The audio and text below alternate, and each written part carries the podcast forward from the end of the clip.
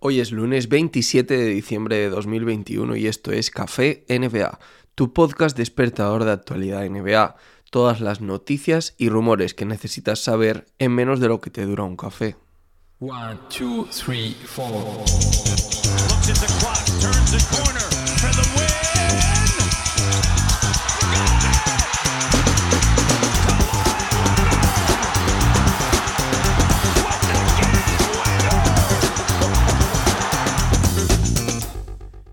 Bueno, espero que hayáis pasado una feliz Navidad, que la hayáis podido pasar en familia sin sobresaltos, sin sustos, esto en, la época en la que vivimos, ¿no? De protocolos, pero bueno, protocolos de salud, y seguridad, ¿eh? entendedme el chiste en términos NBA. Pero retomamos la actividad después de ese viernes que me tomé de descanso por ser 24.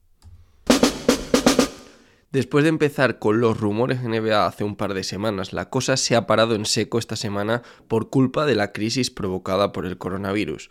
Entre esos rumores volverá a aparecer seguro Ben Simmons, quien por cierto es uno de los pocos jugadores de la NBA que no ha pasado por el protocolo de salud en las últimas dos semanas, para que luego digan que no es una estrella. Bromas aparte, vuelvo con el tema de Ben Simmons porque parece que el interés de los Cleveland Cavaliers por el base es cada vez mayor crecidos por el sorprendente nivel mostrado por el equipo en este inicio de temporada, creen que añadir a un jugador como Simmons les podría dar un salto de cara a playoff. Otros equipos, otras franquicias que estarían interesados en el base de los Sixers serían Indiana Pacers, Minnesota Timberwolves o Sacramento Kings.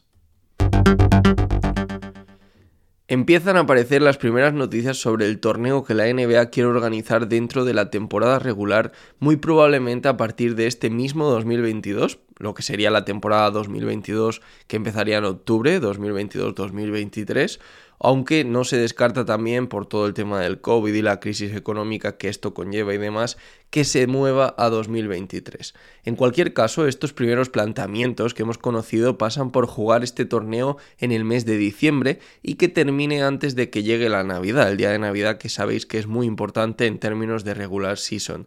Además, esta nueva competición que propone Adam Silver tendría como mínimo cuartos de final, semifinal y final aunque no se descarta ampliar el torneo de forma que se convierta en una especie de March Madness donde todas las franquicias de la NBA tendrían la oportunidad de participar en torneos eliminatorios igual que pasa en el baloncesto universitario.